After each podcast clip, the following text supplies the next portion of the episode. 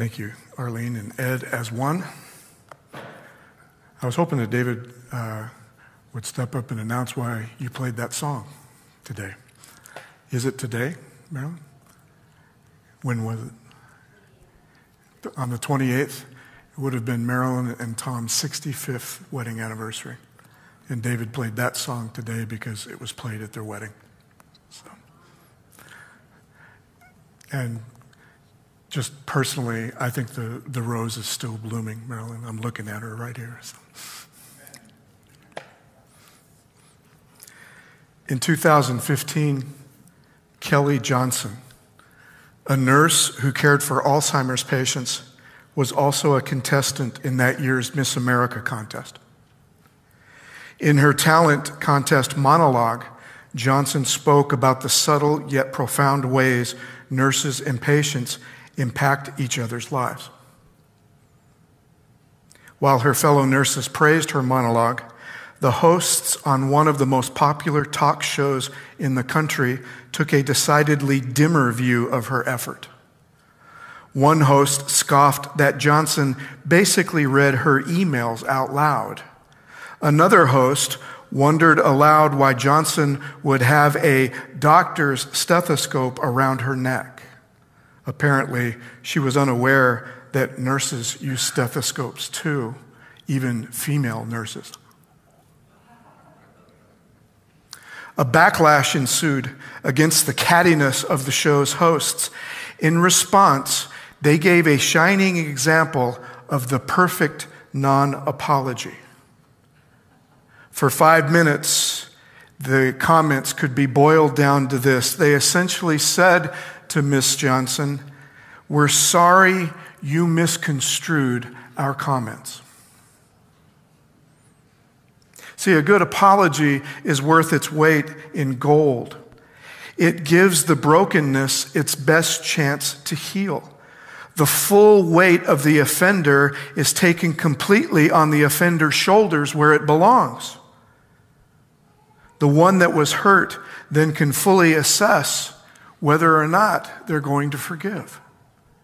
Anything short of that, and you rob the person who was hurt of the best opportunity to be able to forgive you. We need to apologize and not non apology. And to say, I'm sorry you misunderstood, is not an apology. Why can't we naturally do this? Well, number one, we are never most vulnerable than when we have to apologize. There's nowhere we can go, there's nothing we can do. The hurt person knows what was said. The hurt person knows what happened when they were hurt. I have no choice. Well, I have a choice. I could either apologize or not apologize. And probably nine times out of ten, I look for a way to not apologize. Vulnerability is not our natural position. It requires authenticity. It requires trying to give up control of the situation. Non apologies mean I'm still trying to take control of the situation. I'm doing damage control. I'm going to try to make you understand why I did it. And usually you're not so subtly hinting that maybe it was partly your fault too. But it's required. It's required for us as Christians to be able to reach people with that authenticity. And if we can't do it, then we need to do something about it. So I want to take the opportunity of the new year to do something we haven't done in quite a few years, and that is to talk about our mission. To talk about what possibly we could do to open up doors to our mission in 2024. First of all, would everybody be uh, at least on board if the church said, you know what, that's what we want to do? We want to be better at our mission this year. Would you like to be better at our mission? I would too. And our mission, we've put it into words. We put it into at least something that uh, I, I try to put everywhere that we can so that we can at least continue to say it and at least then begin to hopefully be able to live it out. And our mission here is to see to it that no one, no one misses the grace of God. It comes from Hebrews 12, verse 15. Uh, the NIV of 1984 is the only one that translates it this way because the word actually means lacks, that no one would lack the grace of God. And Hebrews is leaving it up to the church, is leaving up to the church to make sure that God's grace is given to everyone, that no one that we come in contact with will walk away without a little bit more of God's grace than they had than before they ran into us. And I think that one of the reasons why we can't, one of the reasons why we're ineffective at it, is that the vulnerability that's required to give someone else grace, we have to experience with God first. And when we look at witness beyond that, if we look at mission beyond that, then we're not actually authentic with them. What people need is an authentic reaching out of grace. It, it requires a few things, and there's some steps to it. So let's look at step one. Let's look at God's people. Let's look at us, what we are supposed to be. I want to ask you a quick quiz. Who did Jesus censure? Thieves and prostitutes or people who ate cheese?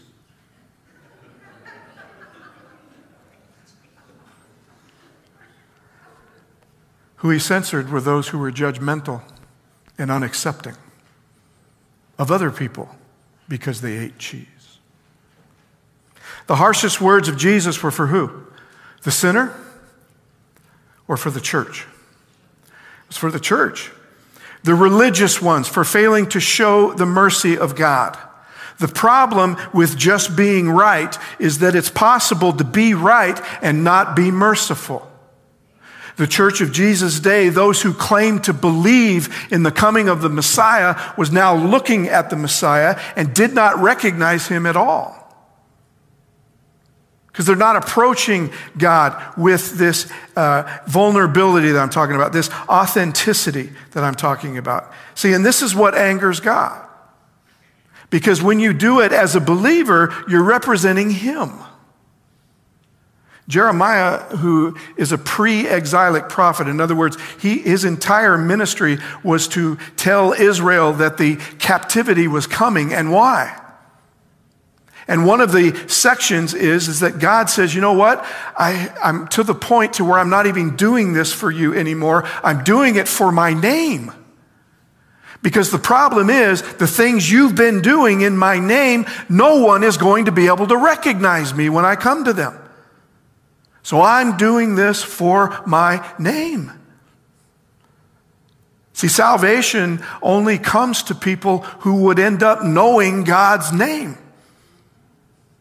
See, I think that's the problem is that Israel didn't quite realize or didn't quite understand. They didn't know God's name. So when God's name showed up incarnate in Jesus Christ, not only did they not recognize him, they labeled him as the devil.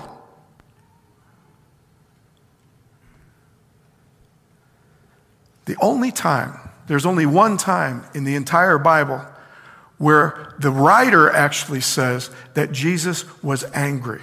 There's only one time that the writer actually attributes anger to Jesus. Do you know where it is? We say it's at the temple, turning over the money changers, right? Turning over the, the tables and, and freeing all the sacrifices. He appears angry there, doesn't he? But the writer doesn't say that he was. There's only one time that the writer actually says that he was angry. And it's found in Mark chapter 3. Jesus enters the synagogue at Capernaum, and a man was there who had a what? He had a withered hand. In other words, he, it's been this way for a very long time. This is a chronic problem, not an acute problem, if you will. It's not a broken arm that just happened yesterday. He, it's withered, it's atrophied, if you will. It's been this way for a long, long time. And they watched him, speaking of Jesus, they watched him to see whether he would cure them on the Sabbath so that they might what? So that they might accuse him. Now I'm speculating, okay? I'm speculating, but I know that these good religious leaders probably up until that day never even looked at the man with the withered hand. And I bet you, I will bet you, that he wasn't even allowed in the synagogue. See, because by the time synagogue worship rolls around, the, the religious leaders had adopted the, uh, the theology of ritual impurity and they begin to apply it to synagogue worship when actually it's only meant for temple worship. Talking about those who come in the presence of God need to be pure. They can't have any defects about them. They had switched that theology and began to apply it to people. So, since this was a, a problem, a chronic problem, obviously you've done something to offend God that this would be with you, so you don't belong here. The one time that they allow him at least to come up and sit with everyone else is when they want to catch Jesus in some sort of slip up.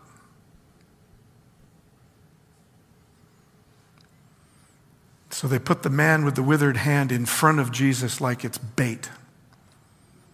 I, what, I, what I think is impressive is that even though they believe, maybe not by Mark chapter 3, but even though that uh, they're beginning to believe that he's a heretic at least, maybe uh, not quite yet that he's the devil himself, they have been impressed that he seems to not be able to help himself when it comes to healing people. they, the, the, man with the withered hand is kind of like uh, catnip to a cat. Here you go. We know he's not going to be able to resist this. And of course, he couldn't. But it's what Mark says about him. He said to the man who had the withered hand to what?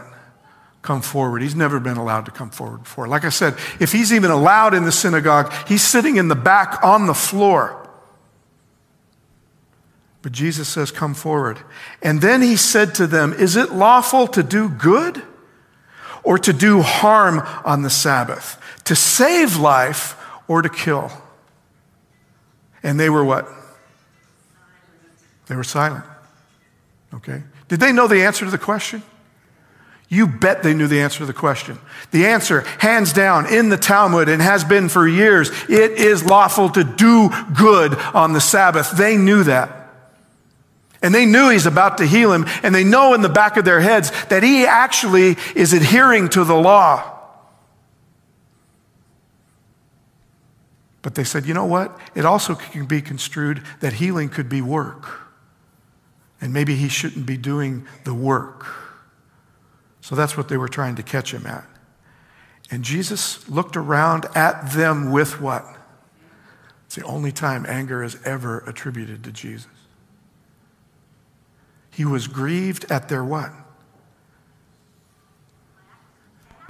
This guy has been in your presence for at least 20 years.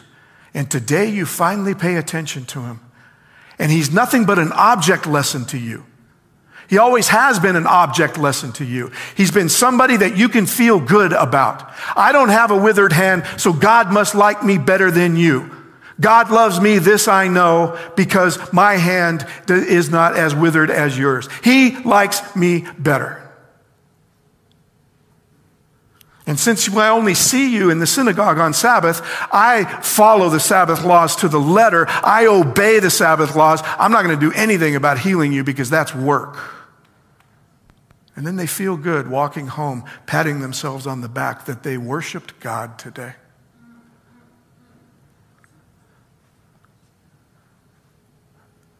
You guys have got no compassion. Your theology of sin and human suffering has rendered you useless when it comes to compassion. All you can think about is whether or not he's as big a sinner as you are, or you're as big a sinner as he is. I thank you, O oh Lord, I'm not like that sinner with the withered hand back there. The Pharisee praying next to the tax collector has absolutely no mercy whatsoever. He uses him as a prop. Here, they're being used as, a, as an object lesson in theology. By the way, the man born blind in John chapter 9 was the same. He was just an object lesson. Master, who sinned that this man was born blind? his mom and dad, or him. Just an object lesson. just a theological talking point. No what? No heart. No mercy. And as he points that out to him, he says, Stretch out your hand. And he stretched it out, and his hand was what? It's amazing. It's amazing that he was talking to them about their hardness of heart. And it says that when he stretched it out, it was already restored. We don't know when he did it. He probably did it before the man even came forward. But he needed to make a point.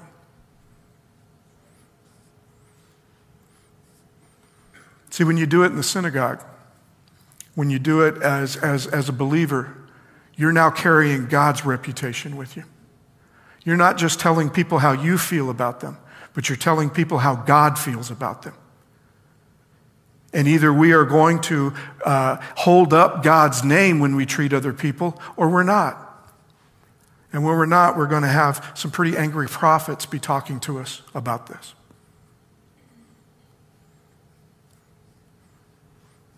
So their own agenda was to be right. That's their agenda in worshiping God. That's what attracts them to the message. Is that I want to be right.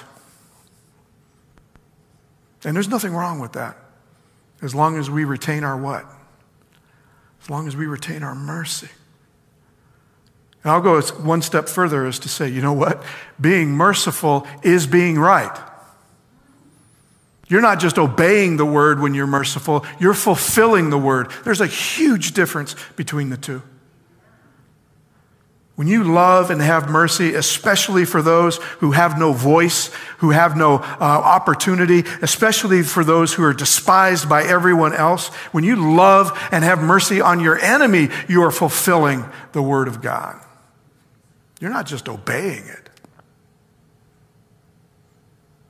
It's how we see people. How should we see people? Our scripture reading says this it says, When the Pharisees saw this, and when they, when they say when they saw this, Jesus is in the house. He's in Matthew's house. And all of Matthew's tax collecting friends are there.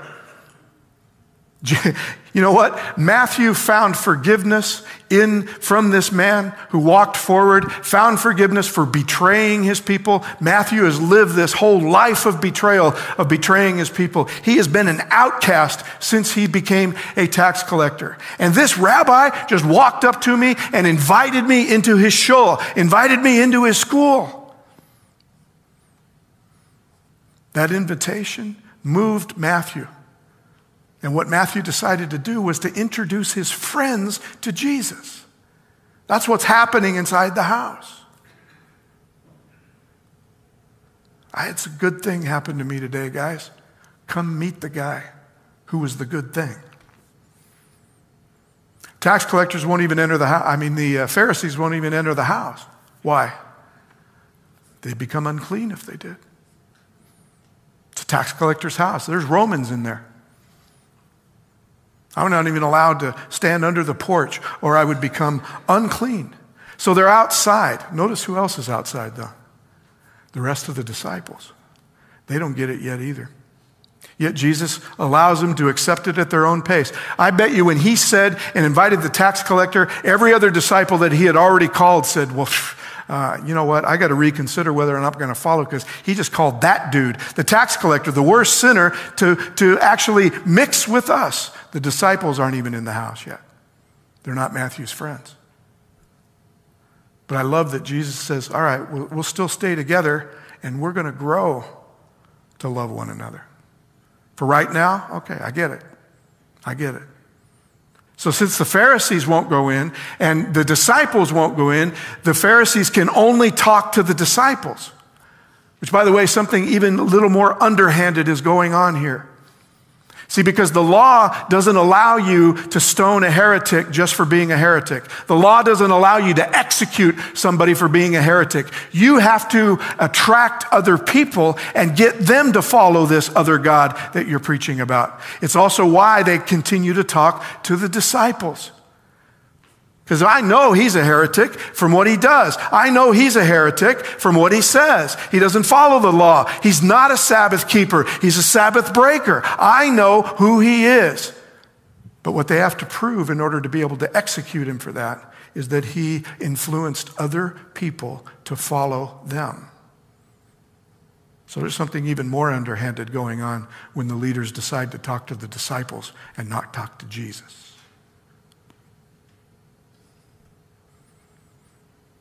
Why does your teacher eat with tax collectors and sinners? The disciples aren't going to be able to give him an answer. Jesus hears it inside. And I just see him maybe get up from the table, maybe just yell over his shoulder out the door. Those who are well have no need of a physician. Only those who are what? Only those who are sick.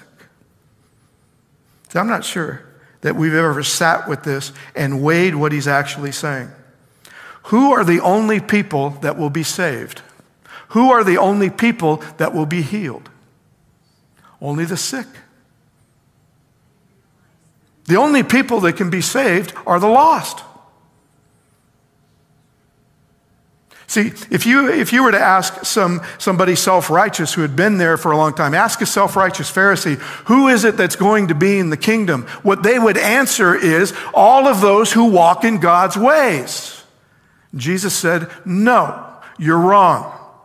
The only people that will be in the kingdom are the people that need the kingdom. The only people that will be saved are the lost.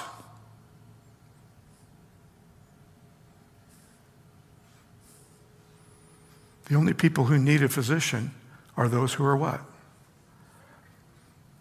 How many have ever walked into a doctor's office saying, Hey, I feel great today? What would a doctor do? Five years ago, five years ago was the last time or the first time that I ever had one of these attacks with my back. Okay? And it happened just before we went to Israel. Now, of course, it wasn't as severe, and, and medication and, and stretching and, and stuff like that helped. And on the trip to Israel, it helped that my best friend was there because he's a physical therapist. And I told him what was going on, and he couldn't wait to get his hands on me.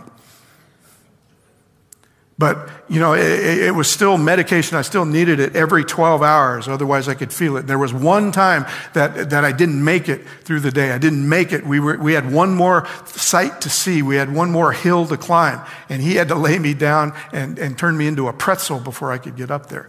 But anyway, 10 days in Israel, walking up to, and when you go on a trip, to, when you go on a tour of Israel, uh, you walk 10 to 12 miles a day. And that's what I did every day. And when I came back, my doctor had referred me to the pain clinic.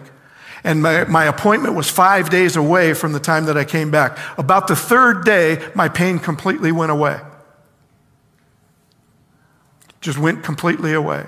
As a matter of fact, I ran that time for only the second time since the entire attack happened. I ran that day. But I kept the appointment. I kept the appointment. I went in, I was introduced to the pain management doctor. He says, So, how's your pain today? I said, It doesn't exist.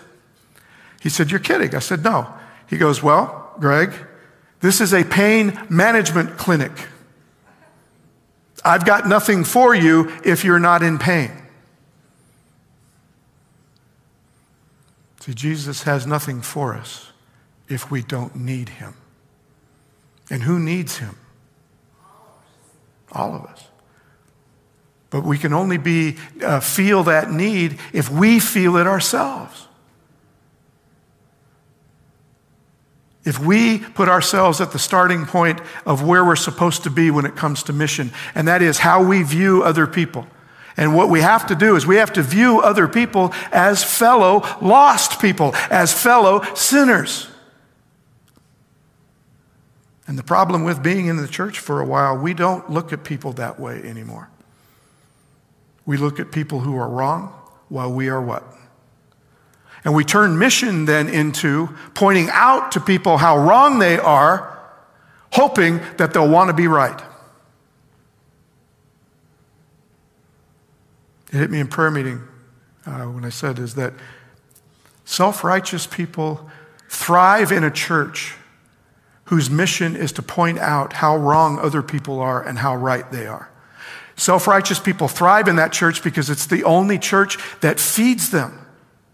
If they continue to be self righteous, and you're in a church that decides that you're going to look at people and, and, and give grace to them as it was given to us, the self righteous leave because it doesn't feed them anymore. When you begin to open the doors to the kingdom as Jesus did, the people who only feel that they're right now see everything going wrong. So they're going to go to another church that's going to help them feel right again.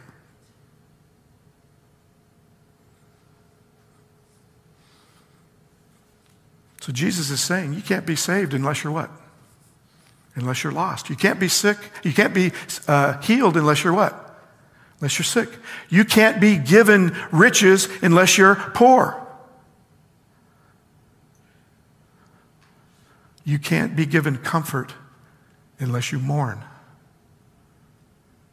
Blessed are they who are poor, who are mourning, who are sick,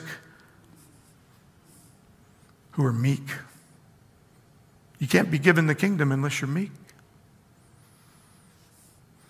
I'm not sure that we've ever sat with the weight of what he's actually saying. We don't naturally view any, uh, any others as fellow sinners anymore. And since we don't, he says, I wish you then would go and learn what this means. You guys are such good Bible students. Some of the guys that I'm talking to right now have, a, have the entire Old Testament memorized. Then you know what Hosea 6 6 says. And you think you know what it means. I wish you would go and learn what it means. It means, he says, I desire mercy, not what? Not sacrifice. For I've come to call the righteous, uh, not the righteous, but sinners. The only people that could receive Christ's righteousness are who? The unrighteous. Jesus said, I only came for the lost.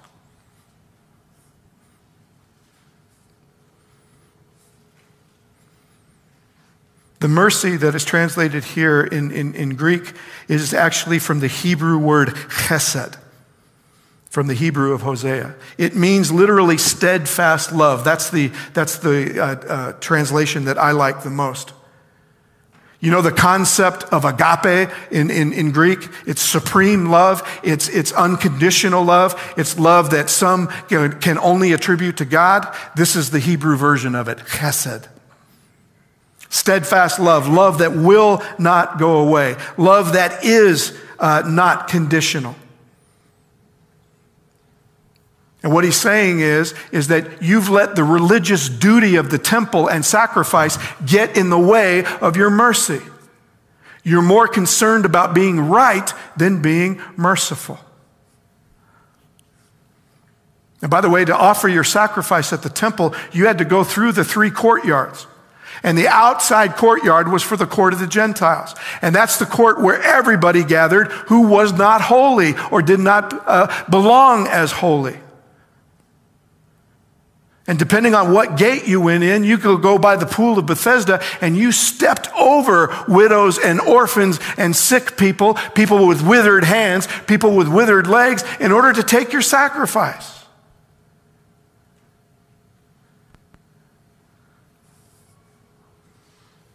He has a serious problem with that. And he sent prophets to Israel for hundreds of years to tell them that. What God has desired from Hosea to Jesus is steadfast love, is chesed.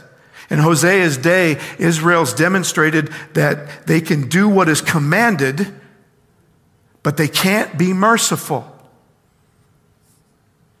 Nor are they committed to God because they love Him and not out of duty in order to be right. Hosea describes God's relationship with Israel as one of marital love. The book of Hosea begins with him telling Hosea to go find a wife. This is all about marital love. It's all about what a marriage is supposed to be. Not just a marriage, but there are closest, most intimate relationships. To be married is not just to act right, but to feel for each other. Not just legal obligations, but inner attitudes. If all I ever did for the past 40 years is pull out my wedding vows and read them to Nellie every day and not go beyond that, we don't really have a marriage. Although as silent as I can be sometimes, I think she wish I would do that. Just to know that I can still talk. Love you, babe. It's a hateful thing. Obedience is a duty without mercy. It always has been. Book of Amos goes this way I hate, I despise your what? Festivals. See, I can go back and say, whoa, whoa, whoa, wait a minute. All these festivals you told us to go to Exodus, Deuteronomy, Leviticus is all the pilgrimage festivals. I follow them to the letter. You told me to do so. He says, No, I despise them. But you, but you wrote them down. They're right here. I despise them. I take no delight in your solemn assemblies. Even though you offer me your burnt offerings and grain offerings, again, where do you find that? In the law. Specifically told to bring them in the law, told what days to bring them, told when to bring them, told how to bring them, told how to pick them. I won't what? I won't accept them. And the offerings of well being of your fatted animals I will not look upon. He said, You're patting yourself on the back because you're offering me your fatted animals, your best animals, exactly what the law says. You're patting yourself on the back. I won't even look at them. Take away from me the noise of your song. See, now, now it's starting to hit home. See, we could look at the others and say, man, he's really chewing out those old Jewish people. He's really chewing them out. Not me, but this one brings it home. What did we just do? okay. Take away from me the noise of your songs. I will not listen to the melody of your harps. What's he looking for then? If you're not looking for obedience to what you told us in the Bible, obedience to what you told us in the Word, then what are you looking for?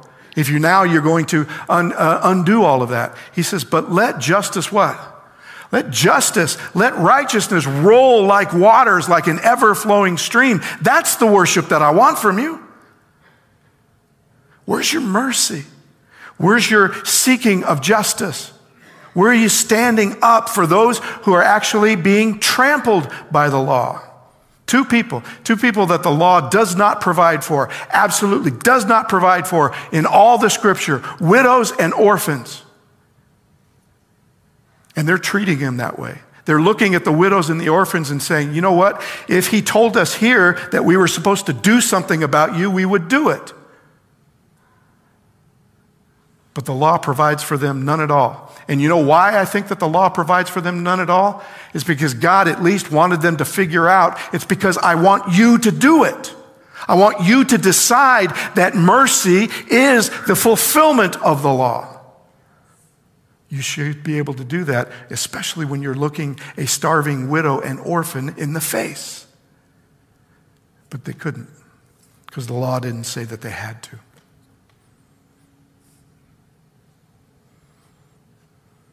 Abraham Heschel, in his book, The Prophets, writing on this verse in Hosea, he says, These prophets not only stress the primacy of morality over sacrifice, but even proclaim that the worth of worship, far from being absolute, is contingent upon moral living. Our worship is only worthy if we decide we're going to live morally, if we're going to treat other people as God has treated us. Questioning man's right, actually says this, it's contingent upon moral living. And when immorality prevails, worship is de- de- detestable. He told Amos, I hate your assemblies. Questioning man's right to worship through offerings and songs, they maintain that the primary way of serving God is through love, justice, and righteousness. They did, however, claim the deeds of injustice both vitiate sacrifice and prayer. They make prayer and sacrifice null and void. Men may not drown the cries of the oppressed with the noise of hymns, nor buy off the Lord with increased offerings. The prophets disparaged the cult or the sacrificial system when it became a substitute for righteousness.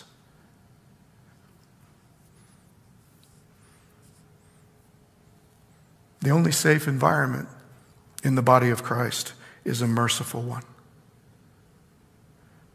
When we show mercy, we fulfilled our worship.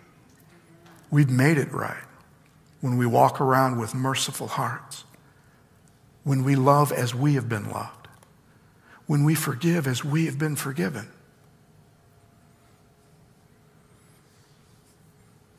Has the church pulled this off? How do we know whether or not we have? I've been fascinated and horrified by this book. It's an older book now, okay? It's an older book. It's called Unchristian. It's been done by Dave Kinnaman and Gabe Lyons. At the time, they were the head of Barna Research. And I quote Barna a lot, a lot of people do. Barna is the largest data gathering organization for the Christian church in North America, hands down. They have more polls and more data about the church that they ever done. This book is the result of the largest poll that they ever took on the uh, image, if you will, the image of Christianity in North America. Years and years in research, thousands and thousands of people in the church and outside the church interviewed to, to give us this book, how we're perceived and how we believe that we're perceived. And they did it because, as with everybody back in the early 2000s, there's one specific group of people that we have been concerned with, or at least we say that we're concerned with. And who is it? Young people. In the Adventist church, we don't even uh, bother to learn uh, what they are, called millennials, Gen Z, you know. We just say young people. When I came to the church, I was referred to as a young person. I went to adults too. I went to uh, young adults, you know.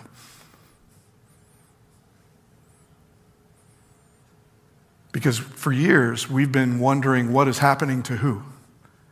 Our young people. Because we know that starting all the way back in 1990, our young people begin to tell the church what? We had more kids leaving after they graduated academy than ever.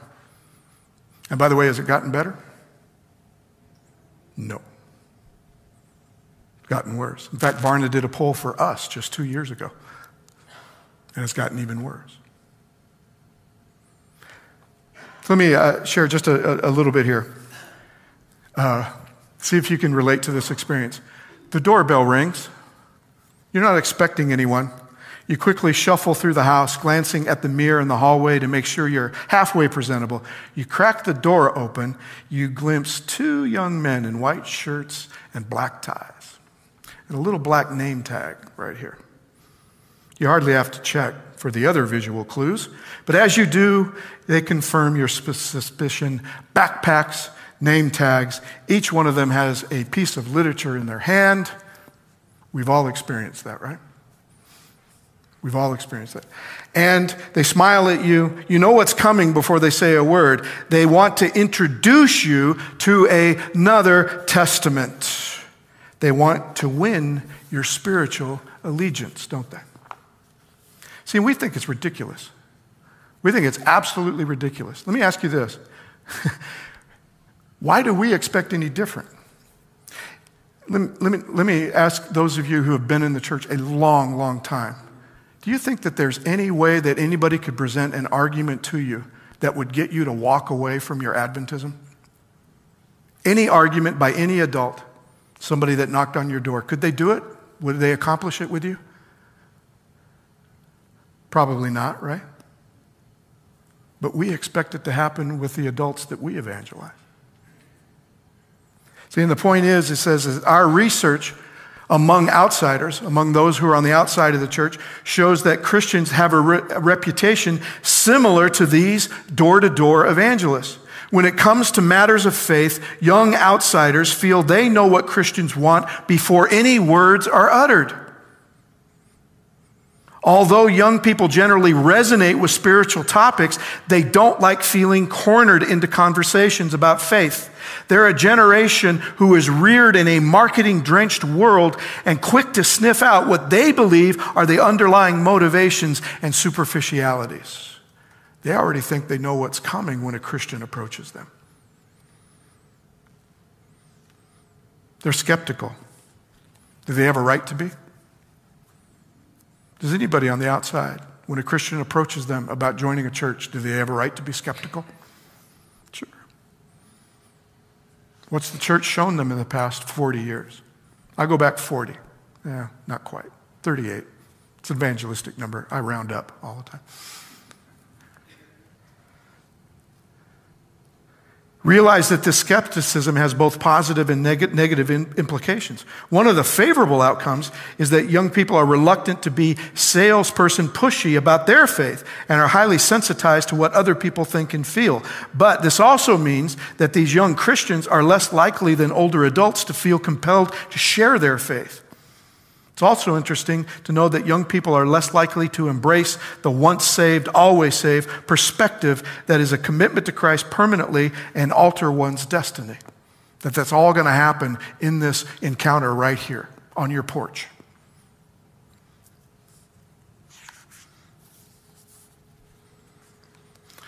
So the book was about how others perceive us. So consider this how it affects young people outside the faith. Young outsiders generally do not get the impression that Christians have good intentions when it comes to trying to convert them. Most reject the idea that Christians show genuine interest in them as individuals. This was one of the largest gaps in our research. Most Christians are convinced their efforts come across as genuine, but most outsiders say it doesn't. When it comes to matters of faith, young outsiders are skeptical of the Jesus shtick, they say. This is a key finding of our research.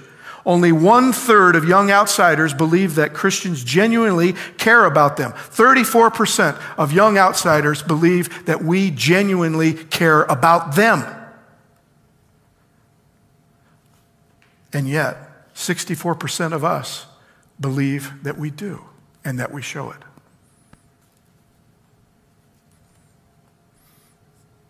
In asking how Christians come across to people, we interviewed Stephen, 34 year old who moved from New York to Phoenix.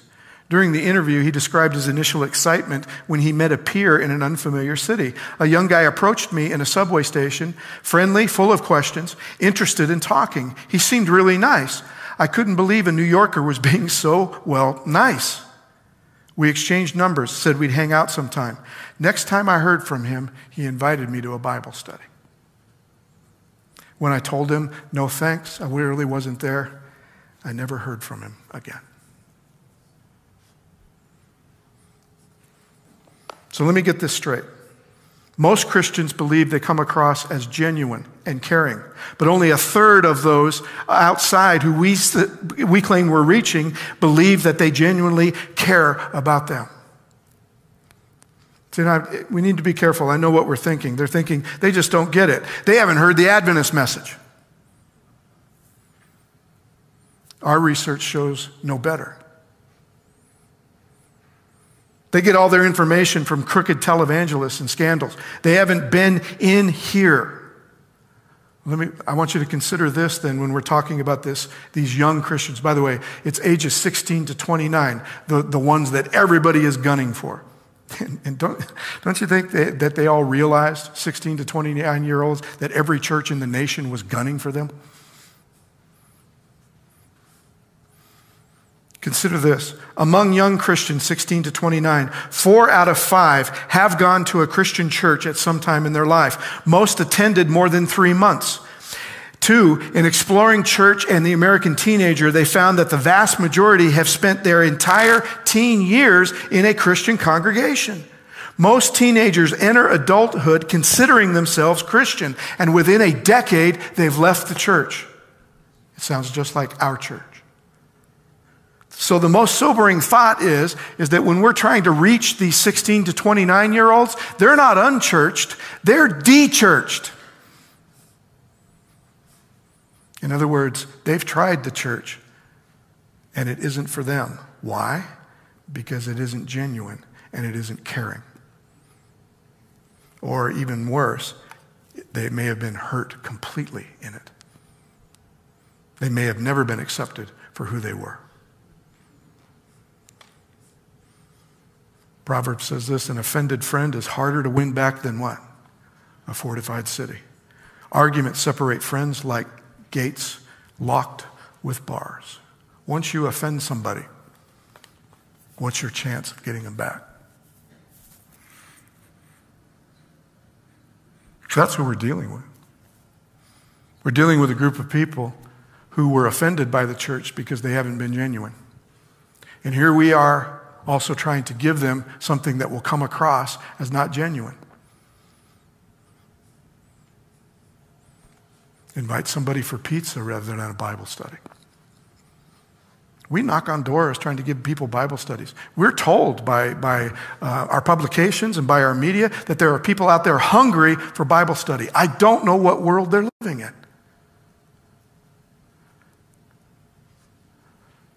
You know, we knock on the door and we say, I'm from your local church. You know, we, uh, we'd be happy to study the Bible with you. Well, no, that's not for me. Okay, okay, well, we, we don't want to bug you. We're not going to force you. All right, but here's our card, here's our number. And they shut the door and turn around and look, and they wonder where their next meal is coming from.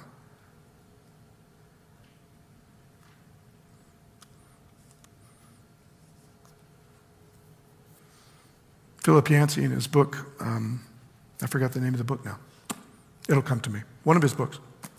He says here a short story by the Spanish writer Carmen Corda tells of a young woman who gives birth to a blind son.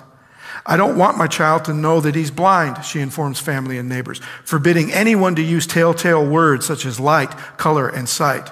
The boy grows up unaware of his disability until one day a strange girl jumps over the fence of the garden and spoils everything by using all the forbidden words in her first sentence. His world shatters in the face of this unimagined new reality.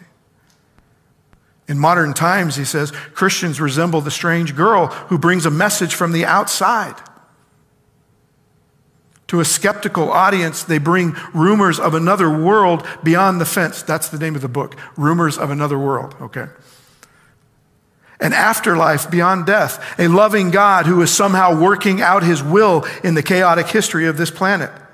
As in Carmen Corda's story, the news may not be welcome. We forget that what is to us an extension of sight is to the rest of the world a peculiar and arrogant blindness.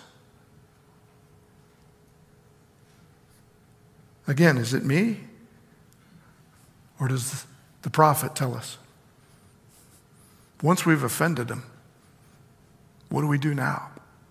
You have no choice, do you? You don't have any choice except to do what? To apologize, to be vulnerable on whatever level that we need to. Are there things that the church needs to corporately apologize for? Probably. I don't have any control over that.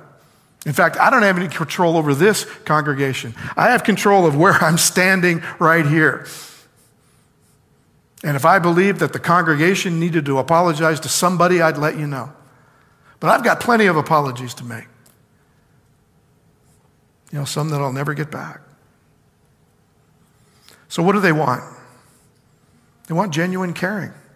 Not just caring to convert somebody, but to care for somebody. Knowing deep in our heart that a person has inherent worth because he or she is a person, not because they're potential converts. We need to understand that God loves those people whether or not they will ever make a decision to follow Him or not. And we have to accept that. You don't like how that sounds? It's because we need to care, and sometimes we don't know where the care is. Sometimes it just isn't there. And what do we do? We work harder to cover it up. We do more holy things to cover it up when actually we should just be on our knees and say, Lord, I just don't care. I don't care about people right now. Where else am I going to go with that? What else should I say to God about that? And then when I do, you know what he says? I know that, Greg. I know that. Let's sit here. Let's talk a while. I don't want you to miss my grace. Because eventually you're going to care. You keep walking with me, and you're going to care eventually. But for right now, let's just be. I don't know whether or not Francis of Assisi has said this, but we've attributed it to him. Preach the gospel at all times, and when necessary, use words.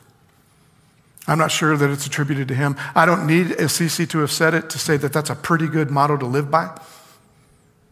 But it's a wonderful thing that these generations, these young people are doing for us. You know why? Because they're pointing out our hypocrisy and they're making us deal with it. I always pictured uh, Gen uh, X all the way through uh, millennials and Z have me by the lapel saying, You're not going to fool me with programs anymore. You're not going to fool me with clever literature or, or, or programs. I'll come to them. I'll come to them. But I know what Jesus told you. I'm going to make you love me. And once you do, I'm on board. There are two things that a young person looks for in a church they will ask you this two things that this research boiled down to. Number one, can I meet God in your church? Will I meet God if I come to worship you today? Will I sing to him? Will I hear about him? Will I hear other people pray to him? Will I meet God? And if the answer is yes, the next question is, will you do the same for my friend? And sometimes we're not prepared for the friend. Sometimes we're not prepared for that person, for what they may look like, for what they may uh, appear to be, for what group they may belong to. But if we can't do it for their friend, guess what happens to that person? I'm going to go find a church that'll do it for my friend too.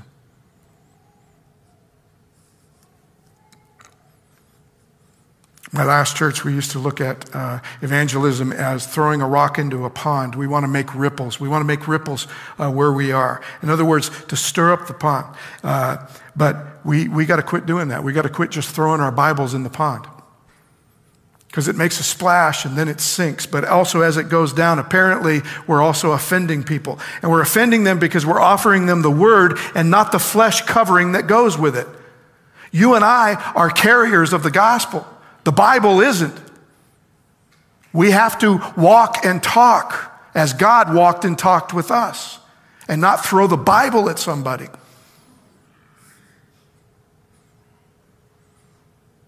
You know why? Because those people are people. They're not projects, they're not targets, and they're not problems. I've heard people referred to in our own literature with those three words we're projecting Generation X. We're, we're targeting uh, the 16 to 29 year olds. We need to know uh, about uh, how we're going to handle this sexuality problem. I've seen us refer to outsiders in all three ways and leave out the most important P. They're people.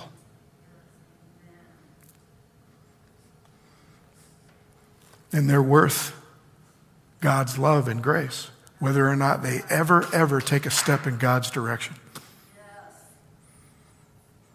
We need to care about them and not whether or not they'll come to church.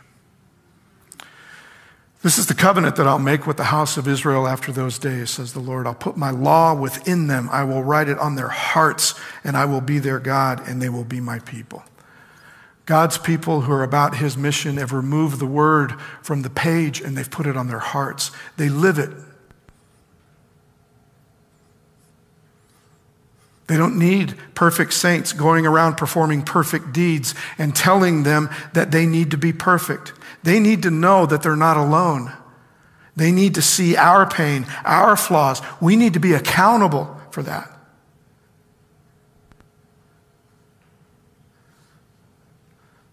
The saying is sure and worthy of full acceptance that Christ Jesus came into the world to save sinners, of who I am foremost.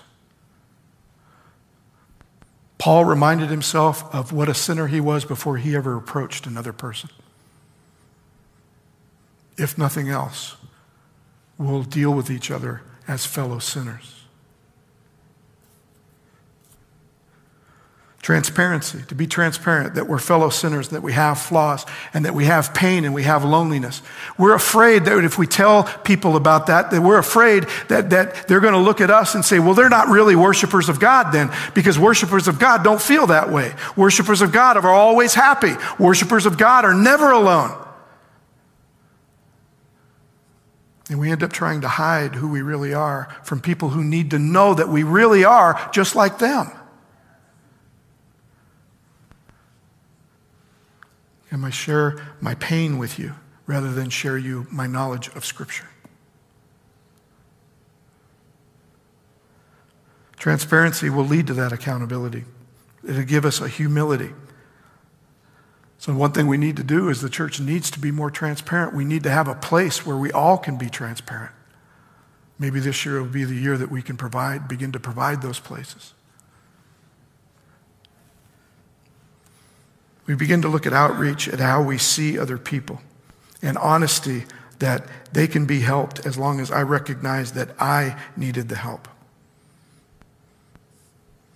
We keep hearing Jesus' voice throughout the prophets to God's people. What, me, what to me is the multitude of your sacrifices, says the Lord. I've had enough of burnt offerings, of rams, and the fat and fed of beasts. I do not delight in the blood of bulls, or of lambs, or of goats. When you come to appear before me, who asked this from your hand, trample my courts no more. Bringing offerings is futile. Incense is an abomination to me. New moon and Sabbath and calling of convocation. I can't endure solemn assemblies with iniquity. Your new moons and your appointed festivals, my soul hates. They've become a burden. I am weary of bearing them.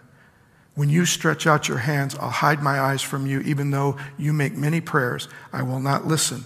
Why? Because their hands are full of what? They're full of blood.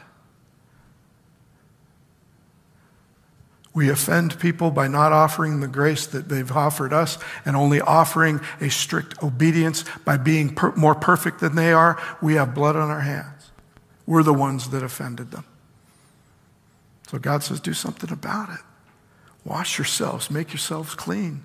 Remove the evil of your doings from before my eyes. Cease to be to do evil, learn to do good. Seek justice, rescue the oppressed, defend the orphan, plead for the widow.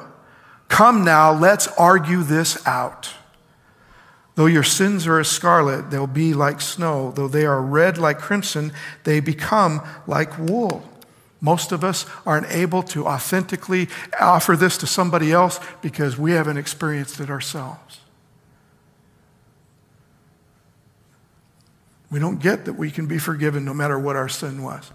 Even if we offended somebody, even if we don't care about somebody, even if we, uh, no matter how much we drum it up, we just can't give any empathy or sympathy. We don't believe that those kinds of sins can be forgiven, so we stay away from Him. He says, No, let's argue about that. the argument is whether or not we believe we can be forgiven. Period. You know, and once we do, once we accept that and we accept His perfect righteousness and become this way, that's step one then in making sure that nobody else ever misses the grace of God.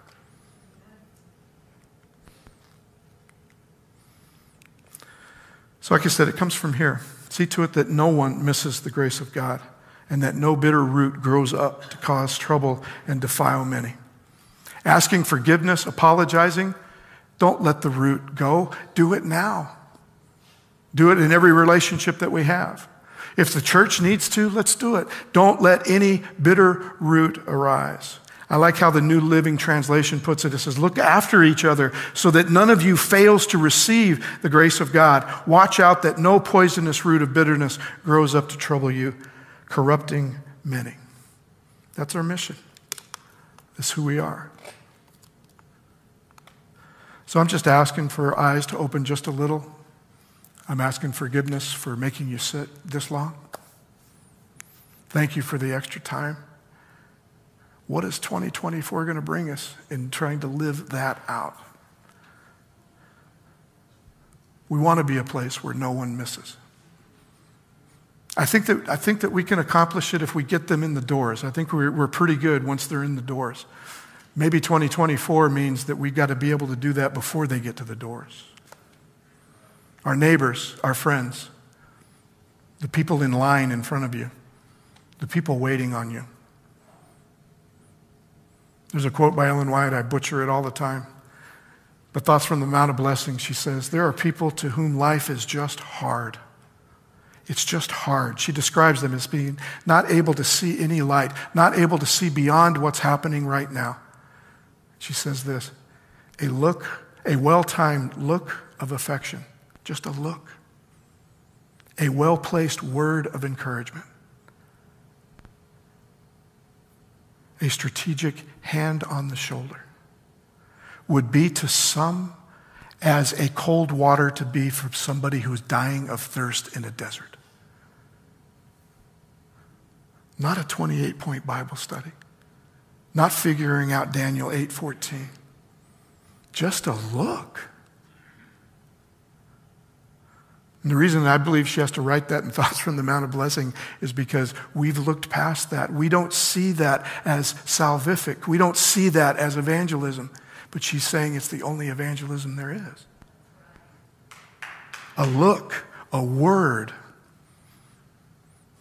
I always wondered uh, if I get to the kingdom and I, let's, let's say I, I get lucky and I live to be 100. 100 years of living out this mission, 100 years of, of, of living all this out, and I get to the kingdom and we're reviewing my life as we know that we always do. And I get there and I realize God says, you know what? 100 years, I had you on the planet for this one day. And they show me the one day that I smiled and said, thank you to my barista at Starbucks. He said, that was the only reason to have you on the planet, Greg.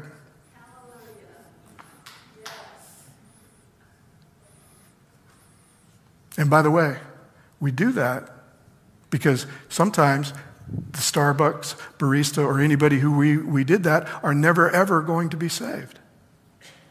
See, but we care for them as people right now, regardless of the next step that they're going to take towards God or away from God. The only thing that I can guarantee is that if they're in your life, then God put them there. They're right there. And we have opportunities. A look of affection, a well placed word of encouragement. She also said what it goes with it, but it isn't there in Thoughts on the Mount of Blessing. But she said the greatest, greatest argument for the gospel is a gentle Christian. A gentle Christian. 2024. It's all in front of us, which is cool, isn't it? It's neat. And again, I'm thankful that I get to face it with you. Happy Sabbath, everybody.